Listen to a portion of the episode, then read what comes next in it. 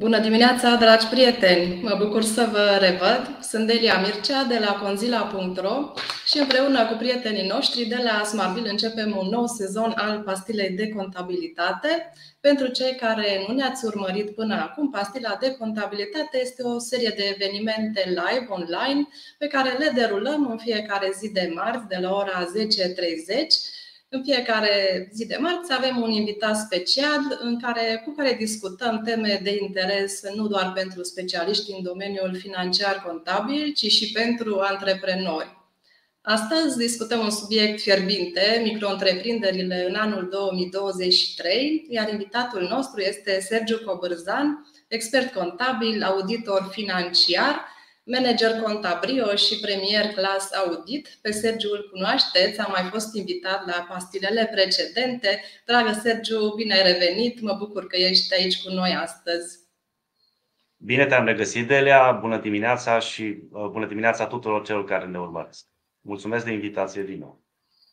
Dragi prieteni, ne puteți adresa întrebări fie pe pagina de Facebook a Smartbill în secțiunea de comentarii sau pe YouTube.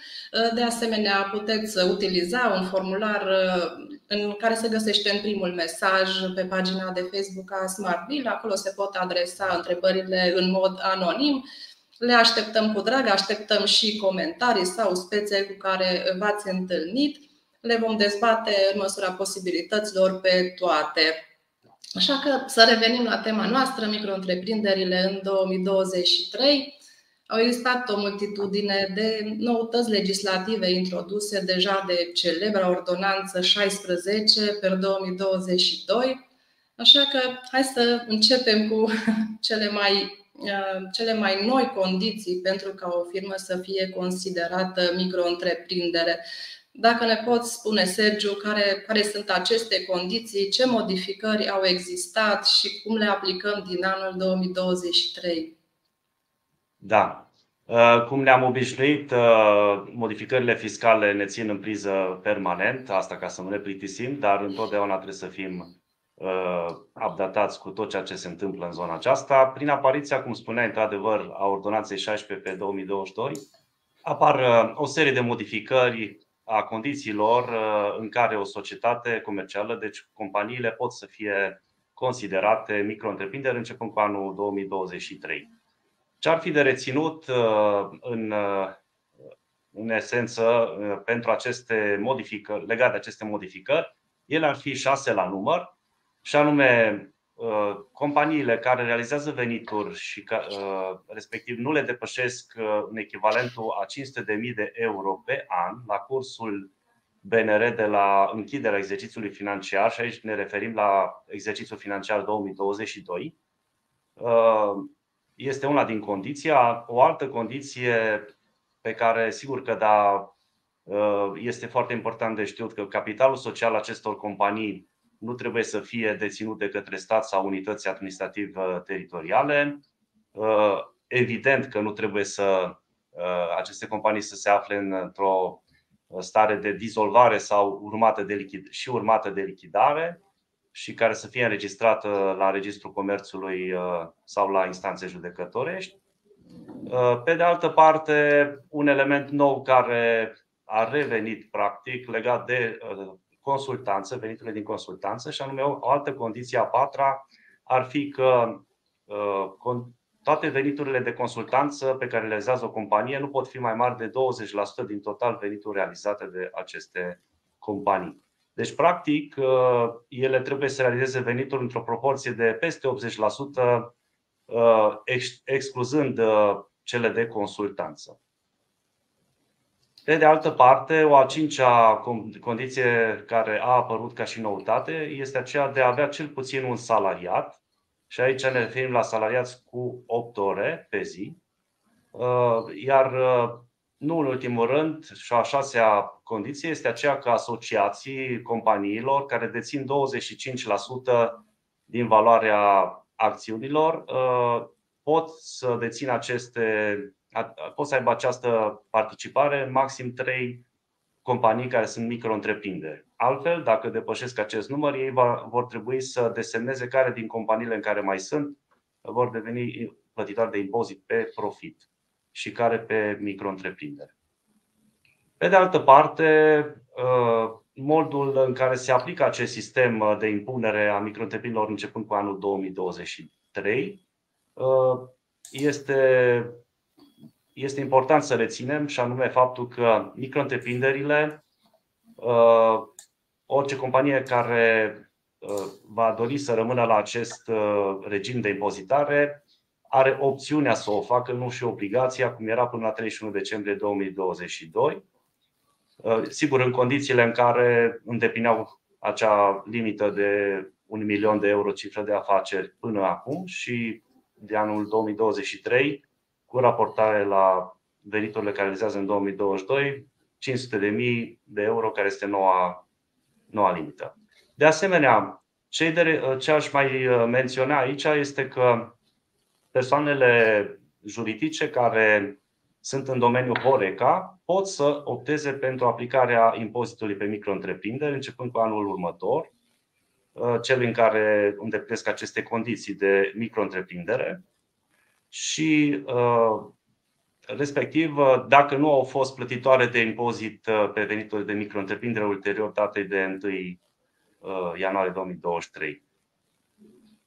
Și cred că aici ar fi, da, e, e de da. menționat că nu, condiția nu se referea doar la cei care au fost plătitori de impozit specific înainte, ci cei care au coduri uh, Cayenne din uh, Horeca exact, 5, exact, 6. Exact.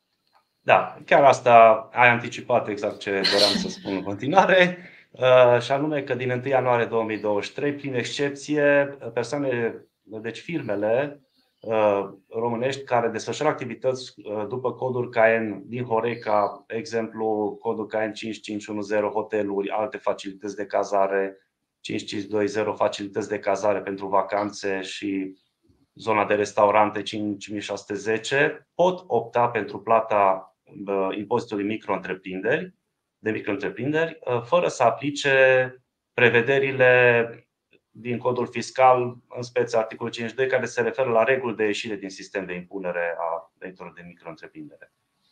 Ce ar mai fi de reținut la uh, condiții, în uh, cadrul condițiilor pe care trebuie să ne îndeplinească companiile este că cota de 3% care era până în prezent, până la uh, decembrie anul ăsta, în cazul în care orice societate care era, este considerată micro-întreprinderi nu avea salariați, dispare și rămâne o cotă unică de 1%, valabilă începând cu ianuarie 2023.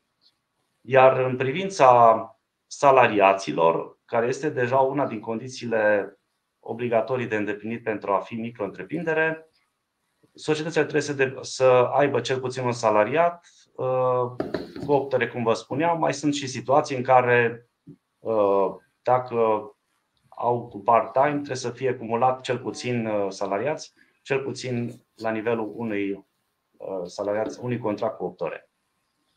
O altă condiție, uh, în cazul ăsta, și aici vreau să uh, un pic să detaliez, poate, societățile deci pot să aibă persoane angajate cu contract individual de muncă, cu timp parțial, dar ceea ce este important ca fracțiunile de normă, adică cu 6, cu 4, cu câte ore sunt acele contracte de timp parțial, însumate trebuie să fie echivalentul unei norme întregi. Asta este o condiție uh, care, dacă este îndeplinită, și uh, atunci una din condițiile de micro-întreprindere este și ea la rândul ei îndeplinită.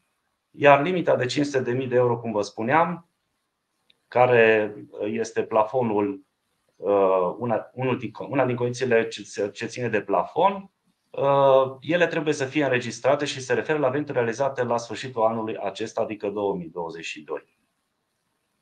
Ce ar mai fi Sergiu, avem important? o, o întrebare, da. scuză-mă că te întrerup, e chiar da. legată de, de consultanța. Am primit o întrebare anonimă. De ce consultanța a devenit din nou o problemă pentru micro-întreprinderi? Firmele care fac consultanță ar trebui uh, sprijinite, nu descurajate. Ne, ne spune cineva. Ce părere ai despre da. acest lucru? Uh, și eu zic la fel, mai ales că vorbim de uh, activități independente, consultanța poate să fie în uh, multe situații ponderea cea mai importantă în veniturile realizate de, de companii. Părerea mea este că ar fi trebuit să această modificare nu-i văd nici eu sensul, mai ales că descurajează pe, în anumite situații, mai ales cei care fac, spre exemplu, consultanță contabilă sau fiscală sau orice alt tip de consultanță în management. Probabil că în planurile pe care le au companiile, ca servicii pe care le prestează, este, aduc și o plus valoare, dar în același timp uh, pentru clienții acelor companii, dar în același timp și pentru, pentru ei, cei care prestează aceste servicii și suprataxarea, adică la trecerea la 16% și eu o consider uh, nejust, nejustificată sau un pic forțată din punctul meu de vedere. Da, și eu, și eu consider același lucru. Și uh, hai să trecem la întrebarea următoare, o întrebare care cred că și tu ai primit-o de la clienții tăi și care se aude frecvent. Ce alegem în 2023? PFA sau SRL, micro-întreprindere? Da. Uh, Delia, chiar lunar am clienți care mă întreabă ce este mai bine să aleagă PFA sau SRL și desigur că căutăm soluția cea mai bună, întrucât modificările fiscale sunt tot mai dese, după cum putem observa cu toții, așa că, așa cum spuneam și la început, nu ne plictisim deloc. Uh, nu că s-ar fi întâmplat și în urmă, întotdeauna suntem în priză. Uh, ce aș zice că sunt multe elemente de luat în calcul în acest uh, context al alegerii pe care să o facem între PFA sau SRL. Una dintre ele ar fi schimbările, o schimbare importantă ar fi că PFA-urile, începând de anul viitor, au există o reducere a pragului pentru norma de venit și aici ne referim la PFA-urile pe normă de venit și anume acea, acel plafon de la 100.000 de euro pe an scade la 25.000 de euro pe an. Pe de altă parte, partea bună, să spun așa, pozitivă, pentru că noi întotdeauna căutăm și partea pozitivă, cât se poate, evident, este că impozitarea în sistem real se va face conform noilor modificări din 2024 Uh, atunci când PFA-urile vor plăti impozit pe, venit, pe baza veniturilor realizate și nu a normelor de venit. Deci, practic, din 2024 nu vor mai exista PFA-uri cu normă de venit, uh, cele care depășesc, evident, 25.000 uh, de euro. Și atunci, în sistemul real, partea pozitivă este că vor plăti pe baza veniturilor realizate și nu a normelor de venit din 2024. Pe de altă parte, Uh, din ianuarie 2023, SRL cu uh, zero angajați uh, vor schimba sistemul de impozitare de la 3% impozit pe venit care era și este anul acesta până la finele lui, la 16% impozit pe profit. Astfel că, spre exemplu, un SRL pentru a putea fi micro trebuie să respecte simultan, cum vă spuneam mai devreme, anumite condiții, și anume cifră de afaceri anuală mai mică de 500.000 de euro, veniturile să fie cel puțin 80% din alte activități decât management sau consultanță. Din păcate, asta e o condiție care încă se menține. Uh, să aibă cel puțin un salariat cu 8 ore pe zi și în 2023 o persoană fizică nu poate să fie acționar simultan în mai mult de 3 micro cu o deținere de 25%. Ce ar fi de reținut la taxe? Pentru că întotdeauna ne punem problema, bun, cât plătesc și care sunt taxele pentru un PFA și care este pentru SRL. În cazul micro din 2023, uh, o astfel de companie va plăti 1% impozit pe venit, 8% impozit pe dividend, taxele acelui salariat de care vă spuneam cu 8 ore sau cu uh, part-time, dar acumulat să fie un contract cu normă întreagă, și 10% contribuția la uh, sănătate ce privește distribuirea dividendelor și aici apare o noutate și anume că se calculează în raport cu 6, 12 sau 24 de salarii minime pe economie în funcție de suma pe care o distribuie fiecare ca și nivel al acesteia. În raport și comparație cu uh, salariul minim pe economie. 6 salarii 12 sau 24. Ca să dau un exemplu, spre exemplu, un IT din Cluj, că toți suntem o zonă de IT preponderentă și în Cluj, care astăzi câștigă 2000 de euro și plătește un impozit de aproximativ 60 de euro pe lună, va plăti din 2024, și aici mă refer la PFA, un impozit de 200 de euro. La aceste sume se mai adaugă și contribuțiile sociale, CAS și CASS. Deci, după cum observăm, PFA-ul se apropie foarte mult de un contract de muncă și ca nivel. Alegerea, cum uh, întrebai la început, alegerea între PFA și SRL trebuie să țină cont de activitatea fiecărui antreprenor. Asta este recomandarea mea, de anume, și anume de a face o analiză asupra planurilor și a proiecțiilor de viitor a business-ului pe care vor să construiască fiecare în parte, pe lângă aspectele uh, ce țin strict de zona financiară. Schimbările legislative care apar permanent în materia fiscală au redus astfel decalajul de costuri între PFA și SRL și care până în 2022 să zicem că ar fi fost în, în favoarea PFA-ului uh, mai bune decât uh, cele care țin de micro-întreprinderi.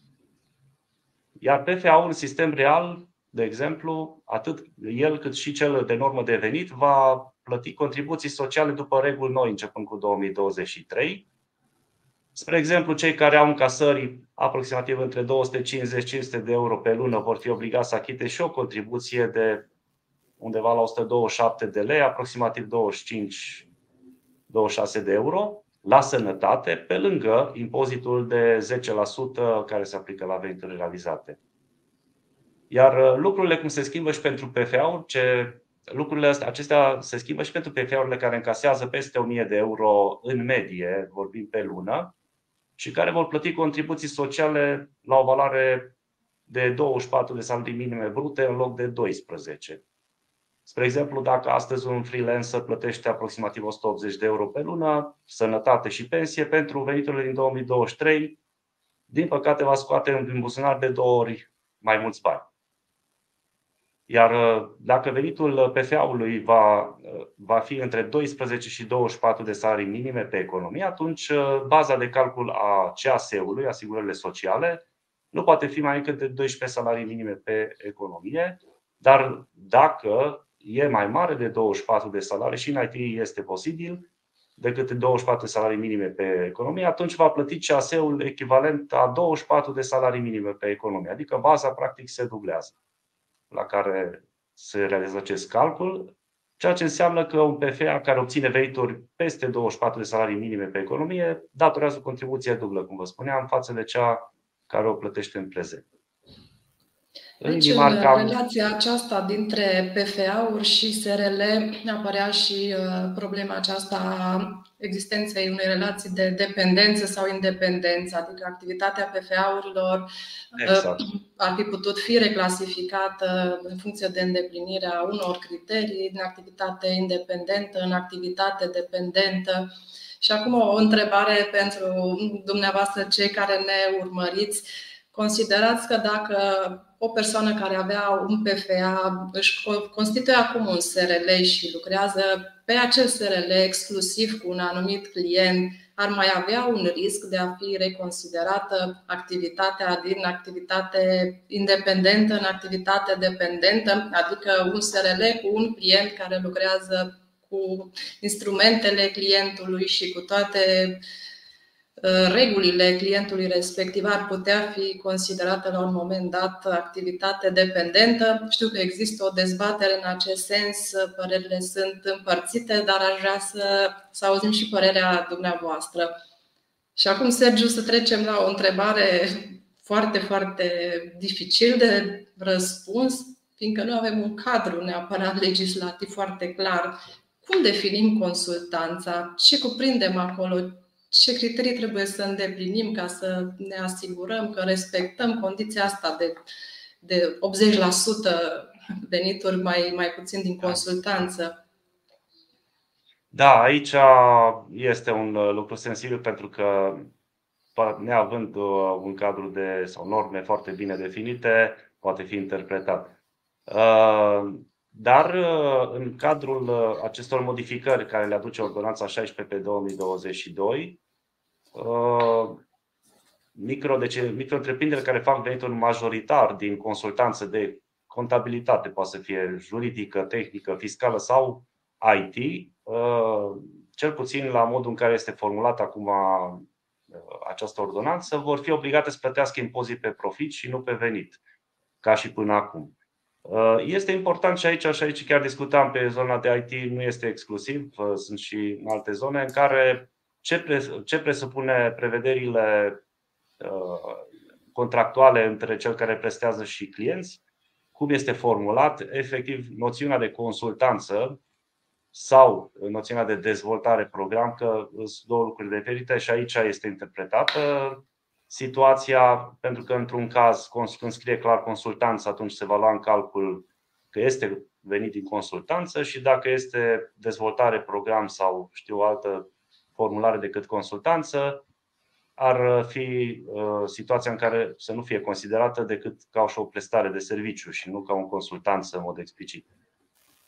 Uh, de asta e, cum spuneai și tu, e foarte interpretabil și părerile sunt diferite. Uh, spre exemplu, nu știu, lista de coduri de cai pe care, pe baza cărora Ministerul de Finanțe va putea hotărâ dacă o firmă își mai poate păstra statutul de micro-întreprindere, nu a fost încă pusă la dispoziție de ANAF ca să pot spune, da, uite, aceste categorii de caenuri preponderent uh, sunt considerate consultanță și celelalte nu, sau ponderea activităților aferente acestora. Presupun că se va proceda la fel cum a mai fost, în mare orice cod CAIN care conține cuvântul consultanță, cum vă spuneam, consiliere, va putea fi invocat de fisc ca fiind obligat să treacă de la micro-întreprindere la impozit pe profit, deși e o chestiune pur uh, interpretabilă, pur tehnică, să zic așa.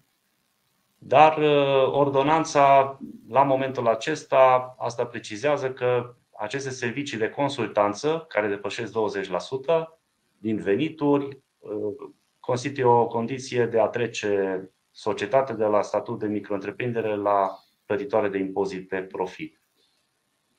Avem mai multe întrebări despre da. consultanță. Te întrerup din nou, da. îmi cer scuze. Nici o problemă. Avem un, o întrebare de la o persoană care a emis tot anul facturi pe care scria consultanță, deși face un fel de mentenanță pe IT.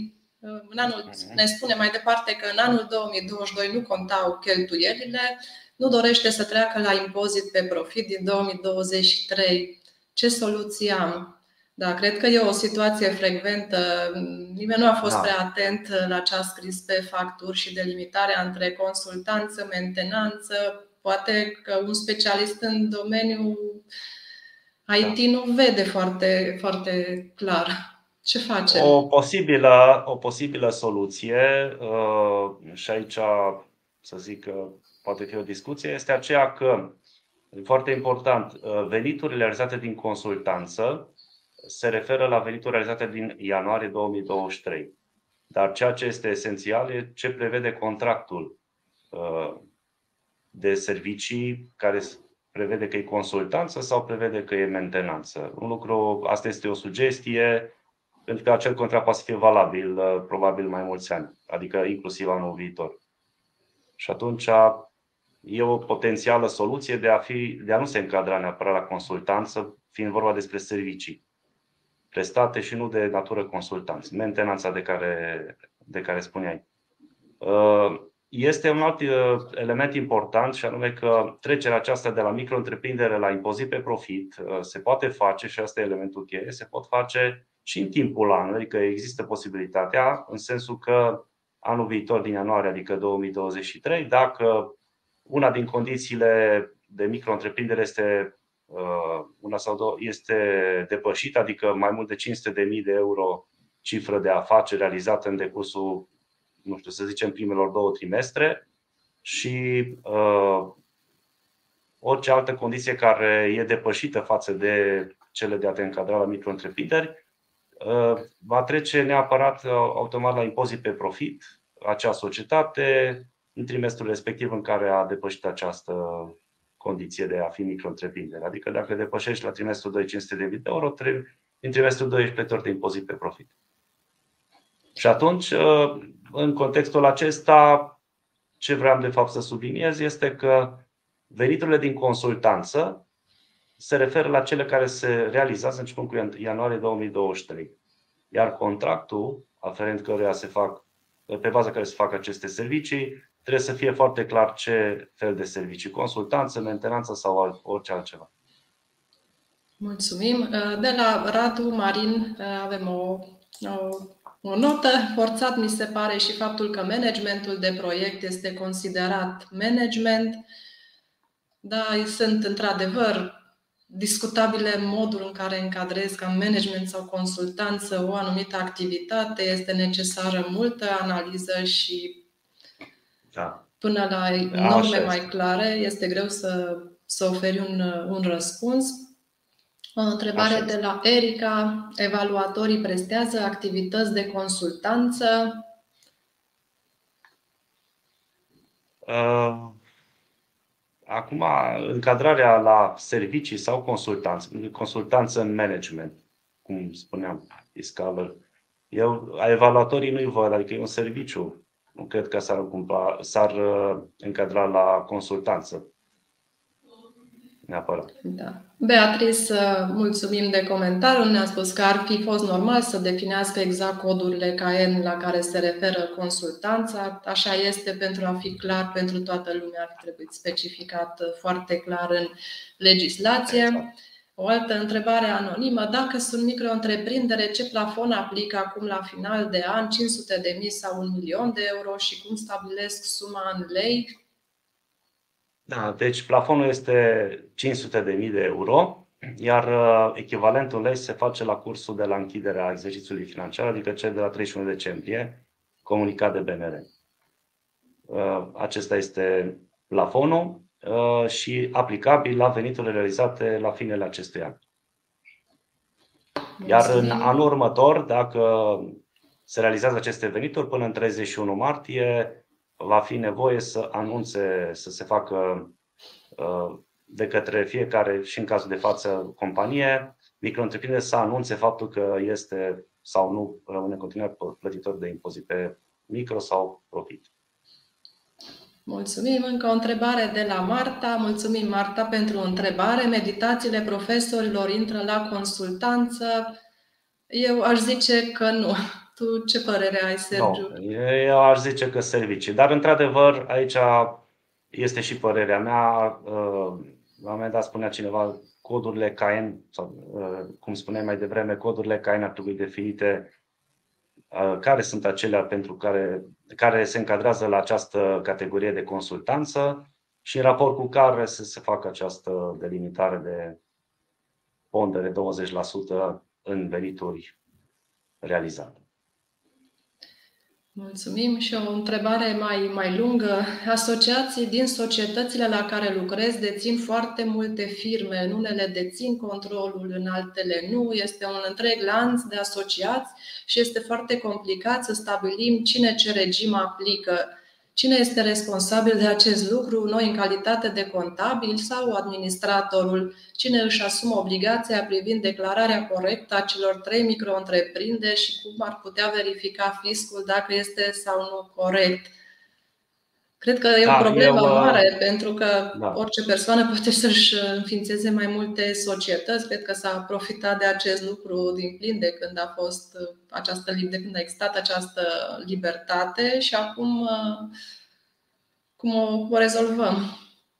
Da. Uh, păi, cum spune și, în primul rând, cum precizează și această ordonanță, nu pot fi în mai mult de trei societăți cu pondere de minim 25% sau mai mult, uh, acționari în mai mult de trei firme care să fie micro-întreprindere și în momentul în care se depășesc, depășesc aceste, acest număr de societăți, atunci va trebui, eu spun contabilul, dacă are unul singur, să înștiințeze administratorul și să decidă care dintre societăți trece la impozit pe profit și care rămân în fiecare context, evident, analizat în parte.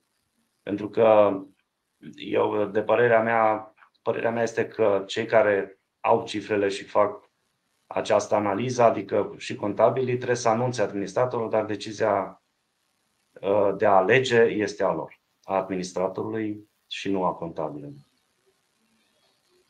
Mulțumim. Și acum, dacă ar fi să facem o, un calcul comparativ între o micro-întreprindere și un impozit pe profit, care ar fi elementele de care ar trebui să ținem cont?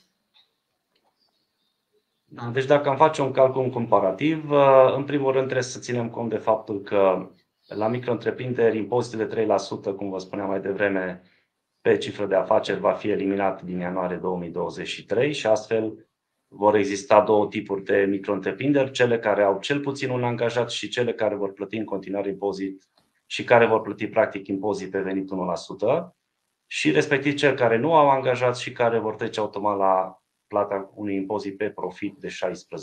Adică aceste două elemente ar trebui luate în calcul și în acest context, uh, sigur, se pune întrebarea care e mai avantajos pentru situația particulară fiecărei firme.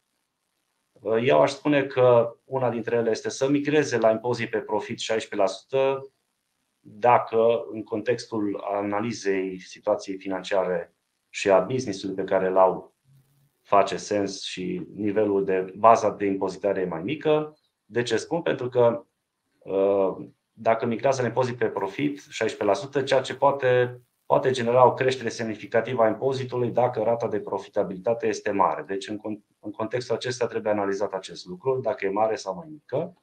Sau să plătească, pe de altă parte, în analiza pe care ar face-o, 1083 de lei lunar care ar reprezenta taxele pentru un salariu minim pe economie și în plus 1524 de lei care reprezintă salariul minim net. Deci, practic, un contract de muncă pe minim pe economie, dacă e în calcul, în acest context de a face analiza și comparația între costurile cu, impozit, tax, cu taxele impozitele, adică 1% sau 16%, este important de luat în calcul nivelul fiecăruia, ținând cont, de, desigur, în cazul în care se dorește a rămâne la micro-întreprinderi, de, de taxele aferente unui contract de muncă, raportat la minim pe economie. Sau mai mult, sigur că da, limitativ.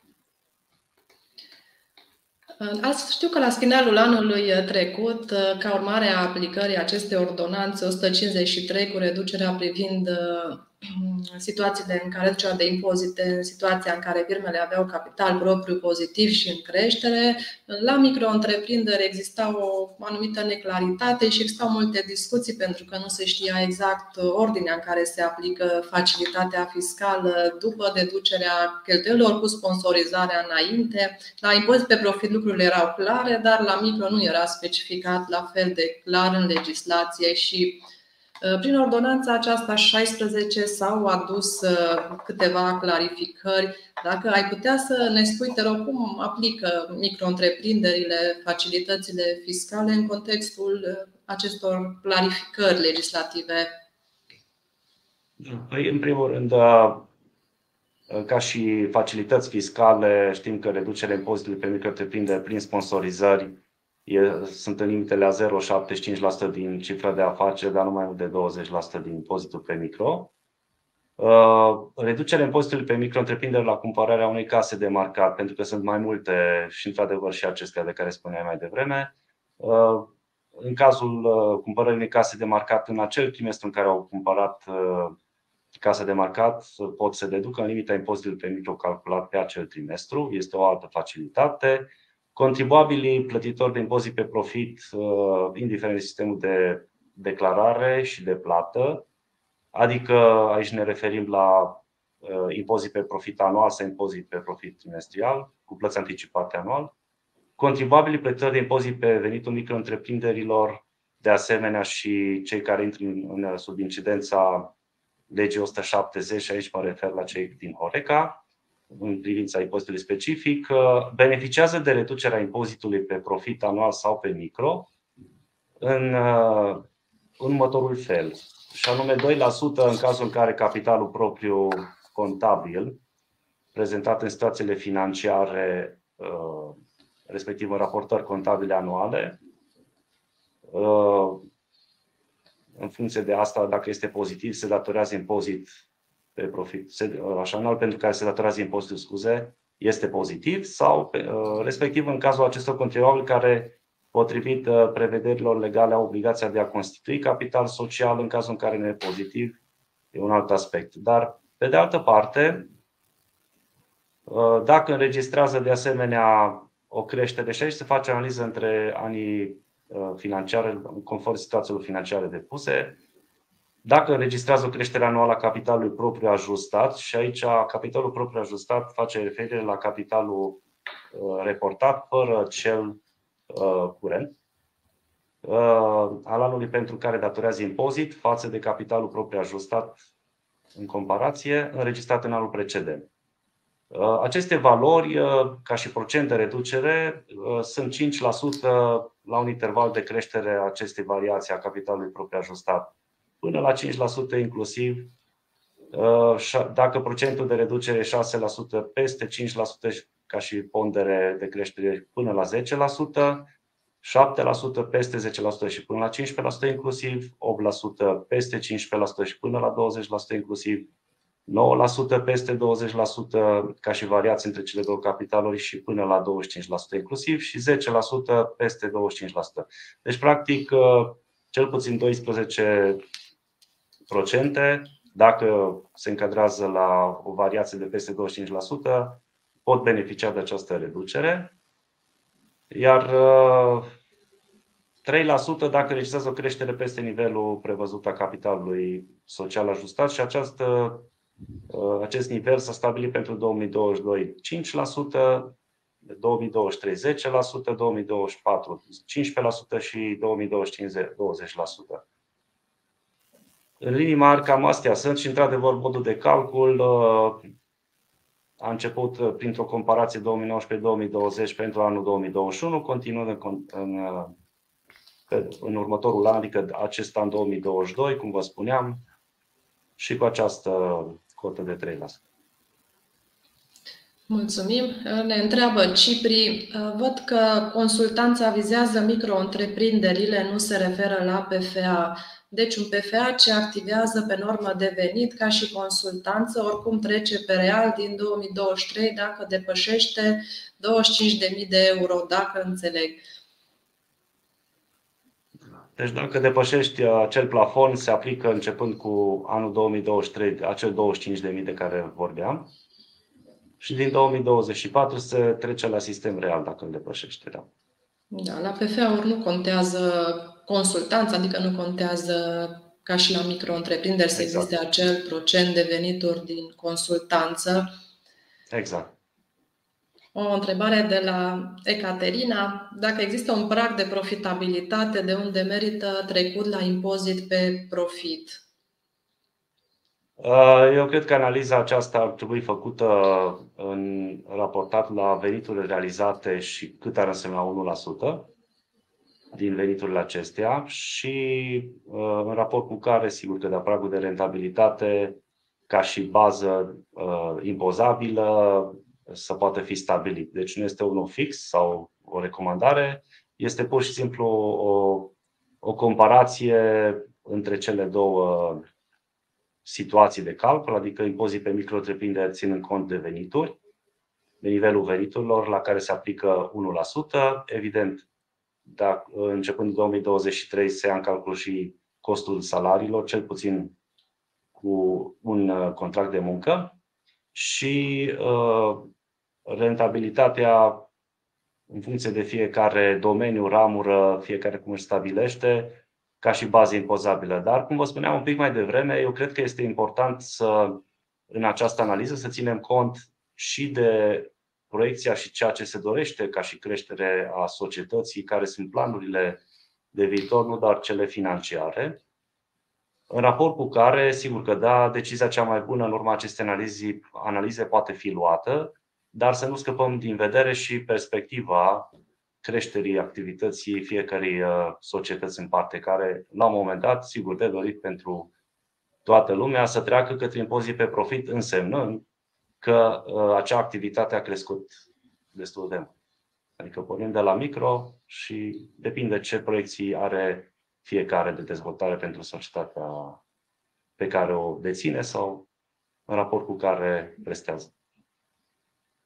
Dacă ar fi să ne întoarcem puțin la condițiile pentru a fi micro-întreprindere, mai precis condiția privind existența acestui salariat, o condiție care cumva deranjează calculele multor antreprenori. Ai putea să ne dai cât mai multe detalii despre cum putem face să avem această condiție îndeplinită și totodată dacă ai putea să, să răspund și întrebării doamnei Agnes, dacă în 31 a 12 a 2022 trebuie să am deja un angajat ca să, fiu, ca să nu fiu plătitor de impozit pe profit. Da. Uh, pe în raport cu existența unui salariat cu 8 ore pe zi într-o firmă, uh, adică ca și condiție uh, legată de salariat, acesta trebuie să fie cu un salariat cu contract de muncă cu 8 ore pe zi sau două sau mai multe contracte part-time, dar care împreună să însumeze cel puțin un contract cu normă întreagă.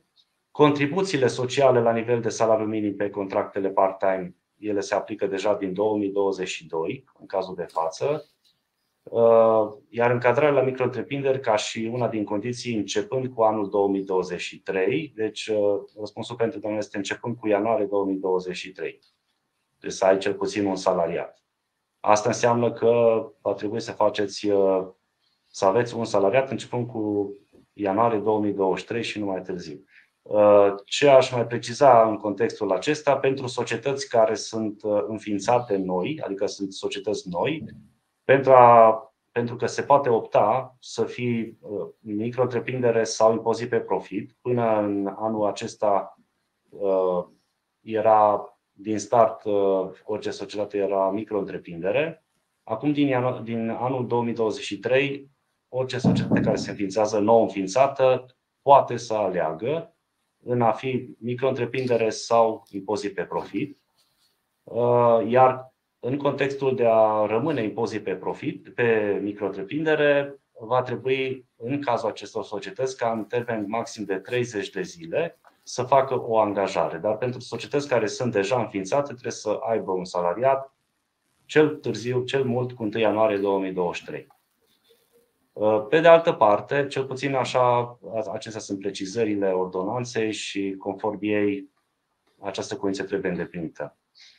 Încadrarea la micro ca și una din condiții, începând cu 2023, contribuțiile sociale la nivelul de salariu minim part-time, că aici avem deja discuția și pe taxe. Conform acestei ordonanțe, CAS-ul datorat de către persoane fizice care obțin venituri din salarii Uh, în baza unui contract individual de muncă cu normă întreagă sau timp parțial nu poate fi mai mică decât nivelul contribuției de asigurări sociale aplicate la minim pe economie. Adică dacă aveți un uh, contract cu 4 ore sau 2 sau oricum part-time, uh, veți plăti CAS-ul la nivelul minimului pe economie.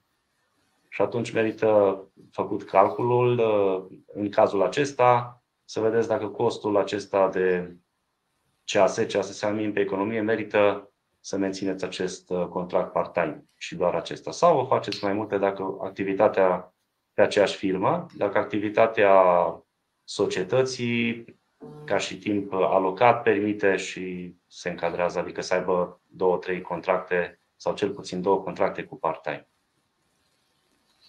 Uh, de asemenea. O, o întrebare, da, da. te întrerup puțin din nou. O întrebare de, rog, de la Ileana. Ehm, referitor la remunerarea administratorului care și ar intra în acest calcul de un salariat, este suficient o decizie a administratorului pentru remunerarea administratorului pentru a rămâne la impozit micro? Contractul de muncă sau contractul de mandat, deci trebuie să existe un contract de muncă sau echivalentul lui ca să se încadreze la această categorie de contract cu 8 ore.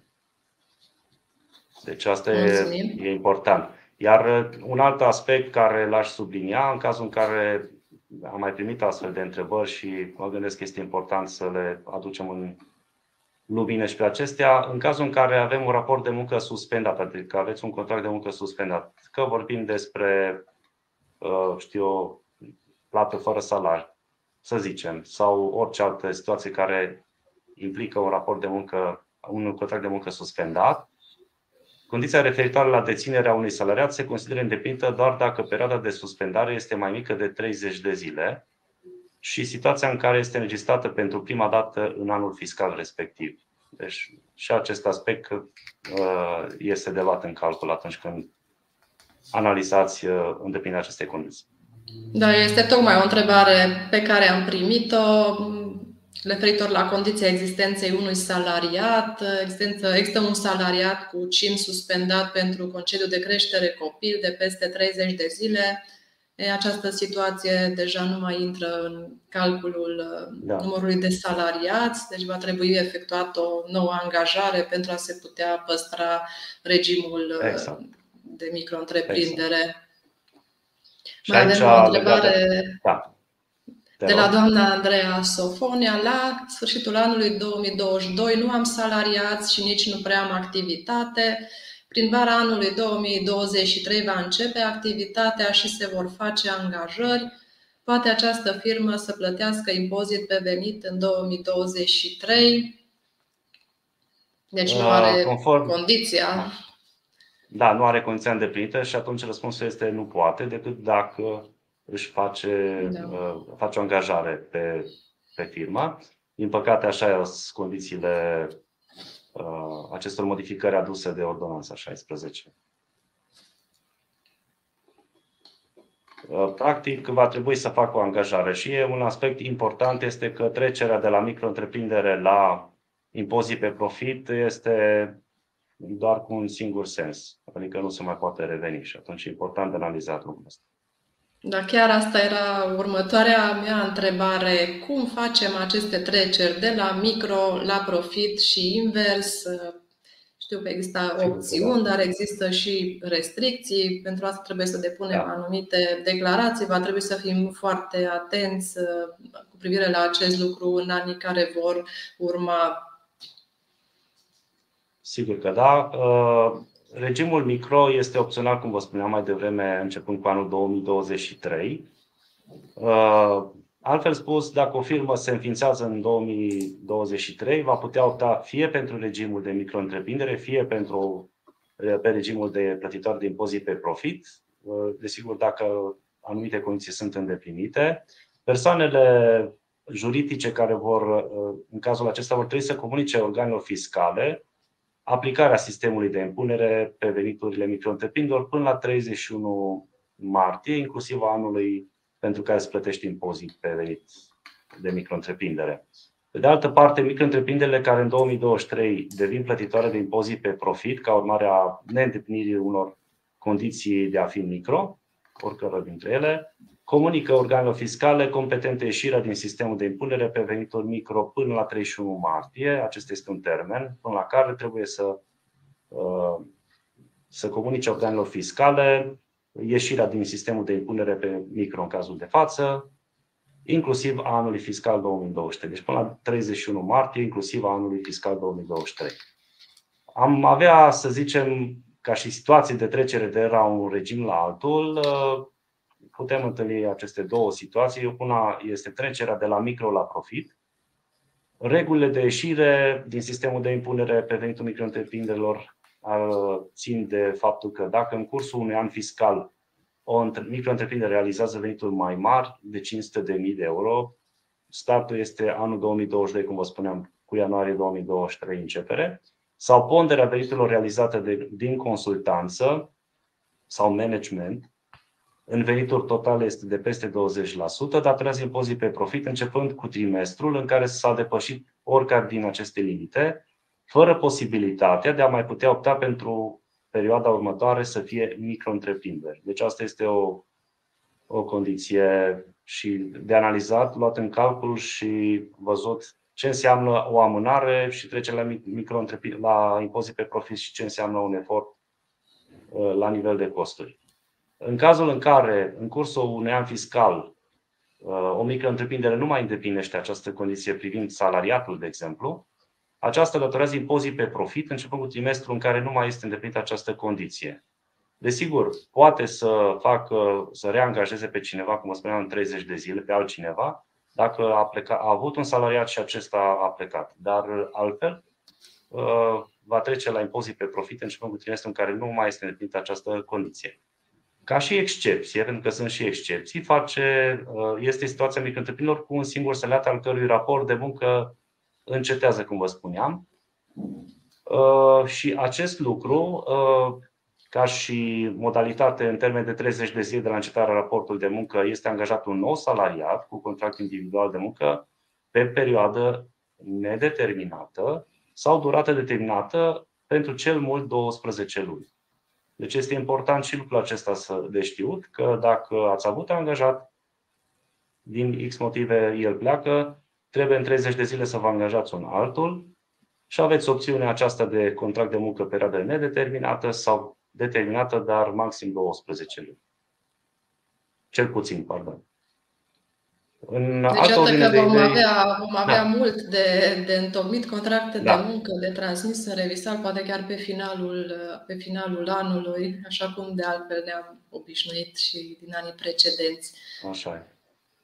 În altă ordine de idei, legat de asociați și de acționari a unei micro-întreprinderi care dețin peste 25% din valoarea acțiunilor, uh, la mai mult de 3 micro, 3 micro-întreprinderi, ceea ce chiar mai devreme discutam, trebuie să stabilească care e micro-întreprinderea care iese de sub regimul micro și care urmează să se aplice, să aplice prevederile impozitului pe profit, începând cu trimestru în care se înregistrează această situație. Adică dacă se întâmplă să fiți în trei micro-întreprinderi și într-un din trimestre mai aveți dintre acționari cu 25% minim într-o a patra, aici trebuie deja din acel trimestru analizat lucrul acesta, astfel încât condiția referitoare la număr maxim de 3 micro-întreprinderi Uh, unde acționarii dețin peste 25% uh, din, uh, din voturi trebuie să fie îndeplinit. Adică analizați lucrul acesta și vedeți în funcție de fiecare situație în parte, iar reșirea din sistemul de impunere pe venitul micro-întreprindere se comunică acelui organ fiscal competent și, mare atenție, este definitivă pentru anul fiscal curent. Deci, Chiar o uh, întrebare pe această temă de la Mihai. Da? Uh, păi, sunt uh, doi asociați cu 50-50% părți sociale. Cum să împărțim da. aceste societăți pentru a beneficia de statutul de micro? Dar atenție, a uitat să spună că au nouă firme. Cred că e o situație frecventă aceasta. Da, da. Păi, în acest context, va trebui văzut. Cum uh, discutam și mai devreme, normele de aplicare acestor ordonanțe încă nu au apărut. Poate acolo ar fi niște reglementări sau informații suplimentare, dar conform uh, condițiilor pe care trebuie să le îndepliniți, uh, cu siguranță va trebui definite care sunt plătitoare minim, maxim trei societăți micro și celelalte uh, impozit pe profit. Trebuie văzut la momentul ăsta care, cum vă spuneam mai devreme, care rămân pe micro și care rămân pe impozit pe profit. Și în acest sens se anunță și se anunță organul fiscal. Altfel, el oricum face verificările și vine el către voi și atunci mai bine să faceți dumneavoastră din timp. Tocmai să plătiți taxe și impozite suplimentare ulterior. Deci, în contextul acesta, nouă societăți, trei maxim, e un pic mai greu. Da, e o decizie care se ia cu, da. cu creionul pe, pe hârtie în funcție da. de calcule. Sigur păi mai da. citi o întrebare, am răspuns uh, la, la ea mai devreme. Dacă sunt micro-întreprindere și salariatul intră în concediu de maternitate, mai trebuie să angajez pe altcineva sau pot rămâne micro-întreprindere? Da, va trebui da, efectuat deci, o angajare. Da, așa este. Așa este. Trecerea de la profit la micro, că și asta este un sens, uh, aici, în, acest, uh, în această situație, persoanele juridice, cu excepția celor din Horeca, pot să opteze să aplice impozitul pe micro începând cu anul fiscal următor, cel în care îndeplinesc condițiile de micro și dacă nu au mai fost plătitoare de impozit pe venit micro ulterior datei de 1 ianuarie 2023. Deci e important aspectul acesta. Și să zic, elementul cheie de tranziție este începutul anului 2023. De aceea, din punctul meu de vedere, trebuie analizate foarte bine situațiile fiecărei uh, societăți sau grup de societăți uh, în condițiile sau în raport cu condițiile care trebuie să îndeplinite pentru a rămâne la micro sau respectiv a trece la impozit pe profit. Mulțumim. În cazul ca și cu drag. Aș da și un exemplu Sigur. Uh, exact. De exemplu, dacă o societate care e micro în 2023 depășește, depășește plafonul de 500.000 de euro în trimestrul 2 a anului 2023, va trece la profit începând cu acel trimestru, în vi- acel trimestru iar în viitor societatea nu va mai putea opta pentru regimul micro, chiar dacă îndeplinește condițiile. Și pentru a realiza această schimbare de regim, se depune declarația 700 în termen de 15 zile de la sfârșitul trimestrului 2 în cazul nostru. Sau cu alt exemplu, societate, o altă societate care e micro-întreprindere în 2022, iar la sfârșitul anului 2022 nu mai îndeplinește condițiile de micro-întreprindere și din 2023 trece la impozit pe profit. În această situație și aceasta depune declarația 700 cu regim cu schimbare de regim până la 31 martie 2023. O întrebare tot exact pe această temă a formularului da. 700. Trecerea la impozitul pe profit ca urmare a neîndeplinirii condițiilor se face prin depunerea formularului 700. Ce documente se depun uh, alături de formularul 700? Mai trebuie transmis și altceva în afara formularului? Uh, formularul 700 uh, care sunt online nu cere alte documente, dar pot cere organele fiscale în cazul în care fac verificări. Pentru a putea, ca să demonstrez și din situații financiare și din balanțe, uh, dacă condițiile, dacă ținem, uh, dacă luăm în calcul, spre exemplu, cifra de afaceri realizată, poate fi solicitată balanța și orice alte situații care se demonstreze acest lucru. Și o ultimă întrebare. Ce soluții există să reducem costul cu taxele salariale și în același timp să ne păstrăm regimul de impozitare al micro-întreprinderilor? Ce putem inventa aici, Sergiu, ca să ne reducem costurile? Da. Dacă putem. Ei, uh, dacă putem. Dacă putem. Uh, aici, cum vă spuneam mai devreme, dacă vorbim de contracte part-time, da, și în, aceeași, în cadrul aceleași uh, societăți, să, da, dacă se potrivește. Bineînțeles, depinde de mărimea societății, de modul ei de organizare și, și nevoia de personal. Uh, taxele, să nu plătească taxe mai mari la part-time, dar împreună să aibă uh, acel, societate, acel angajat pe care, angajez, pe care tu îl angajezi să mai fie și în altă societate. Asta este o chestie care, o condiție care trebuie analizată în mod distinct, pentru că dacă, este, dacă vorbim despre un contract de muncă part-time la o societate și acea persoană mai lucrează și într-o altă societate și cumulat are minimul pe economie, printr-o declarație pe care acel uh, angajat o face către societatea, să zicem, unde are uh, funcția de bază, uh, va, se vor plăti taxele de impozit asupra veniturilor și CAS-ul, CASS-ul la nivelul acelui salariu uh, corespunzător în numărul de ore lucrate. Dar este o condiție care trebuie analizată și ține, ține cont și de un context în care salariații respectivi lucrează și în altă parte. Altfel, minimul pe economie sau mai mult, funcție de fiecare în parte, trebuie analizat. Sunt multe decizii de luat uh, pentru anul da. viitor, uh, condiții privind salariații, privind numărul de firme uh, pe care le avem ca și micro-întreprinderi. Sunt foarte multe întrebări și cu siguranță pe domenii specifice de activitate lucrurile sunt poate și mai, mai neclare. Sergiu, îți mulțumim foarte mult pentru prezența ta astăzi, pentru multitudinea de răspunsuri pe care ni le-ai dat întrebărilor noastre și ale celor care ne-au urmărit. Ne bucurăm foarte mult că ai venit alături Mulțumesc. de noi. Te mai așteptăm la pastila de contabilitate. Cu mare drag și să fie de folos tuturor și să avem cu toții Uh, inspirația și poate și legislația un pic mai, mai bună cât să ne fie bine tuturor. Vă mulțumim celor Mulțumesc. care ne-ați urmărit, vă mulțumim tuturor, vă așteptăm săptămâna viitoare, tot așa, marți, de la 10.30 pe pagina de Facebook a Smartbill sau Conzila. O zi minunată tuturor! La fel, la revedere!